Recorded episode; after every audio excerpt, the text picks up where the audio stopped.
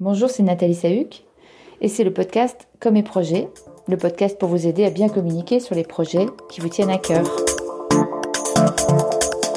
Aujourd'hui, c'est l'épisode 47 et cet épisode, c'est le deuxième d'une série sur la description, on va dire, des, communicants en ce qu'ils ont de particulier pour bien fonctionner. Euh, alors quand je parle de communicants, ça peut être les directeurs de com, les chargés de com, tous ces gens qui sont en charge de communication euh, à l'intérieur d'organisations, d'instances ou d'entreprises. Et euh, bah, pour l'avoir été un certain temps, euh, il y a effectivement des caractéristiques qui se retrouvent et qui, à mon sens, participent à, la bonne, au bon profil de ces communicants. Aujourd'hui, je ne devais pas enregistrer de podcast, pour tout vous dire. Aujourd'hui, je devais être à Lyon. Je devais assister à une conférence et je m'en faisais une joie à l'avance sur l'intelligence émotionnelle. Euh, organisé par euh, une, entreprise de software euh, sur la place lyonnaise assez connue. Je savais que c'était des événements plutôt de bonne qualité. Voilà, bah, j'ai pas pu, j'ai pas pu parce que j'ai été contrainte par le principe de réalité, un problème de dos qui fait que voilà, il faut que je bouge pas pendant quelques temps. Voilà, vous savez tout. Bon, indépendamment de ce petit problème de dos, ça me fait dire que effectivement, on, peut avoir les meilleurs projets du monde euh, si on n'est pas en capacité de se confronter à la réalité. C'est un petit peu compliqué de les mener jusqu'au bout. Le limbago aura cela d'intéressant que ça me permettra de faire un lien avec le podcast que finalement j'enregistre aujourd'hui. Alors, euh, on va laisser de côté le limbago. Moi, ce que je voulais vous dire surtout, c'est que je crois que pour bien communiquer, il faut savoir être, euh, avoir une forme d'élasticité. Pourquoi je dis ça? L'élasticité dans le sens où ça n'est pas toujours la même hauteur de vue qui sera utile au projet. Lorsque vous êtes en point stratégique avec euh, le dirigeant, encore une fois, dans cette série, le dirigeant, c'est le décideur, quel qu'il soit. Hein. donc, euh, pas forcément un chef d'entreprise, ça peut être euh, un élu ou ça peut être un, un, responsable associatif, peu importe. En tout cas, lorsque vous êtes avec le dirigeant, ce qui va être intéressant, c'est justement de l'emmener avec une certaine un niveau d'analyse, d'observation pour voir globalement les choses et pour avoir une capacité d'évaluation très globale, situer où est-ce qu'on en est, voir quelles sont les prochaines étapes. Donc c'est préférable de monter au mât plutôt que de rester en bas et de parler euh, de détails. Une des erreurs, c'est de privilégier sur ces temps-là la résolution de petits problèmes pratiques qui méritent des arbitrages, probablement. Mais moi, ce qui me semble vraiment intéressant, c'est de focaliser sur les grandes questions d'orientation, de stratégie et de s'obliger à traiter hyper rapidement en fin de ces réunions les petits problèmes à régler, des aspects plus opérationnels et plus pratiques qui embêtent tout le monde entre guillemets, qui crispent un peu les gens. Et puis encore une fois, ça n'est pas euh, ça n'est pas le champ de ces temps de réunion euh, vraiment stratégiques. Donc élasticité quand même parce que tous ces aspects, il faudra pas les oublier et surtout il faudra les traiter. Alors avec ou sans le dirigeant, mais c'est vrai que les aspects pratiques sont parfois euh, la clé euh, de la concrétisation et donc de la réussite d'une stratégie de com. Euh, donc à travers ces aspects pratiques, c'est qui fait quoi, dans le détail et précisément, un peu comme une gestion de projet. À quel moment il est possible de, de, caler le planning et, et comment est-ce qu'il est possible de le suivre? Et quel impact si on ne peut plus le suivre pour des raisons externes, par exemple?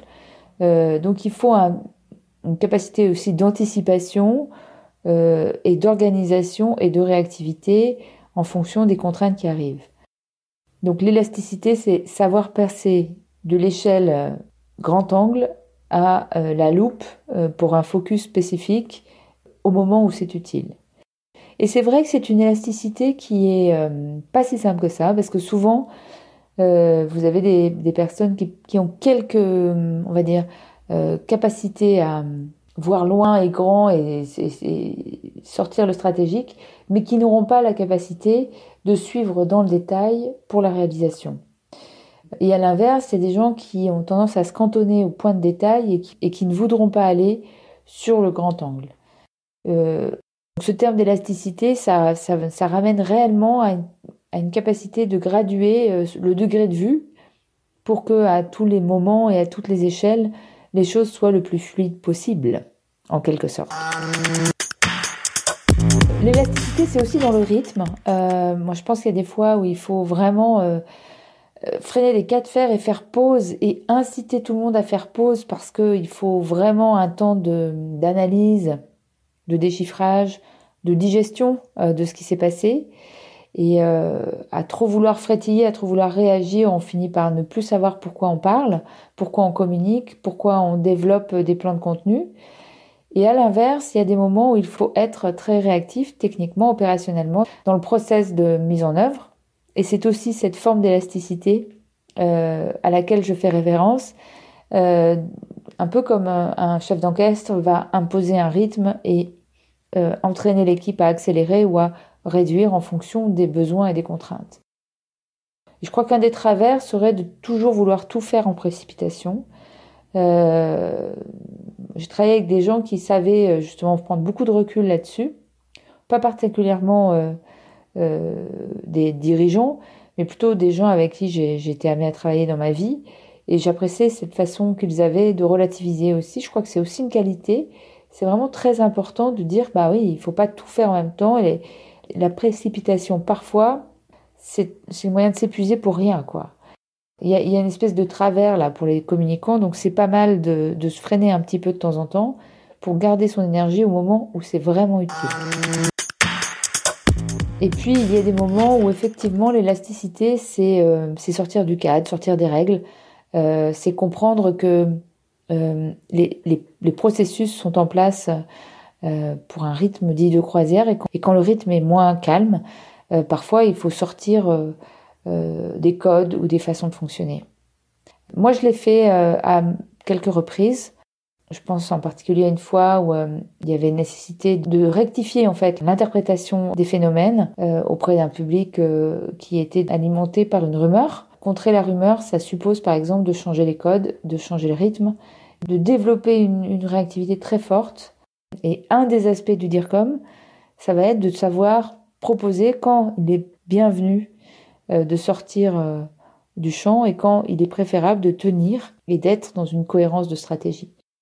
Et ça, euh, ça pour le coup, c'est vraiment quelque chose sur lequel il faut appuyer un peu. C'est-à-dire que cette élasticité, c'est aussi cette capacité à euh, interpréter le rythme euh, d'une logique de communication pour qu'elle soit en phase avec la situation. Je pense qu'un dirigeant va vouloir plus réagir. La capacité à vouloir réagir, à se passer les nerfs en quelque sorte, hein, euh, sur une situation désagréable à travers une, communiqué ou une réaction presse ou à travers Twitter. Bon, c'est pas fait pour ça. Ni la presse ni Twitter n'est fait pour se soulager. La communication, c'est pas fait pour soulager. C'est pas un signe extérieur de pouvoir. La communication, c'est un signe extérieur de cohésion, de construction, de mise en œuvre d'une stratégie. Pas la colère. Et surtout, enfin, la colère peut être un levier, mais je dirais pas le, défouloir, quoi. Voilà. Et donc, euh, ben oui, si on se trompe un peu et si on dérape, c'est un peu, c'est un peu embêtant.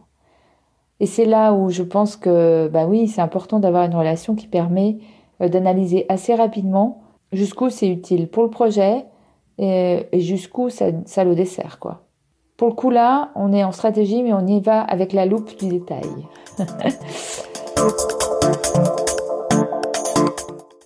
Voilà pour ce deuxième euh, opus concernant euh, les, modes de fonctionnement d'un communicant et en quoi euh, il peut apporter de la valeur dans un projet. J'espère que cet épisode vous aura plu. je vous invite à le partager, à vous abonner sur toutes les plateformes d'écoute et puis sur iTunes parce que c'est là que ça se passe en matière de visibilité. Mettez des évaluations, c'est très utile aussi pour cette même visibilité. Et quant à moi, je vous dis à très bientôt. Et c'est aussi cette élasticité, cette élasticité-là. Pourquoi j'ai pris un mot aussi compliqué, moi?